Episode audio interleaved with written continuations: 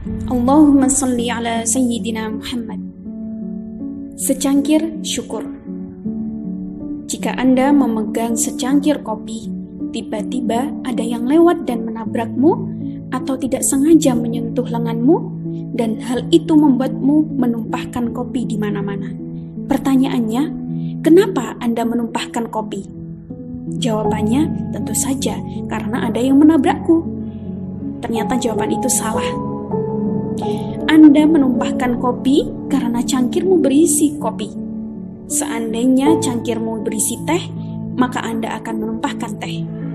Apa pun yang ada dalam cangkir, itulah yang akan tumpah keluar. Dan cangkir itu ibarat pikiran.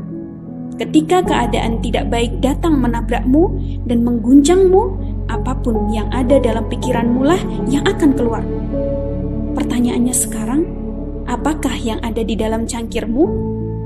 Ketika ada sesuatu yang mengguncang hidupmu, apa yang akan kamu tumpahkan?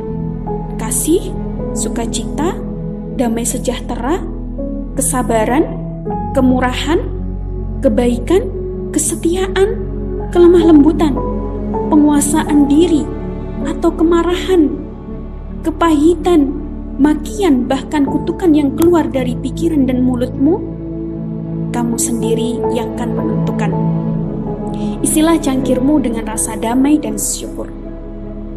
Ketika sesuatu tidak baik menabrak dan mengguncangmu, maka kedamaian dan kesyukuranlah yang akan tumpah keluar dari pikiran.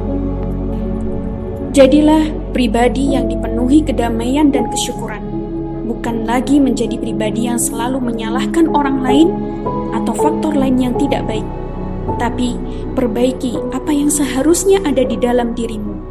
Ingatlah, apa pun yang mengguncangmu bukan faktor dari luar yang menentukan hari-harimu, tapi responmu dan reaksimu lah yang akan menentukan. Barakallahu fikum.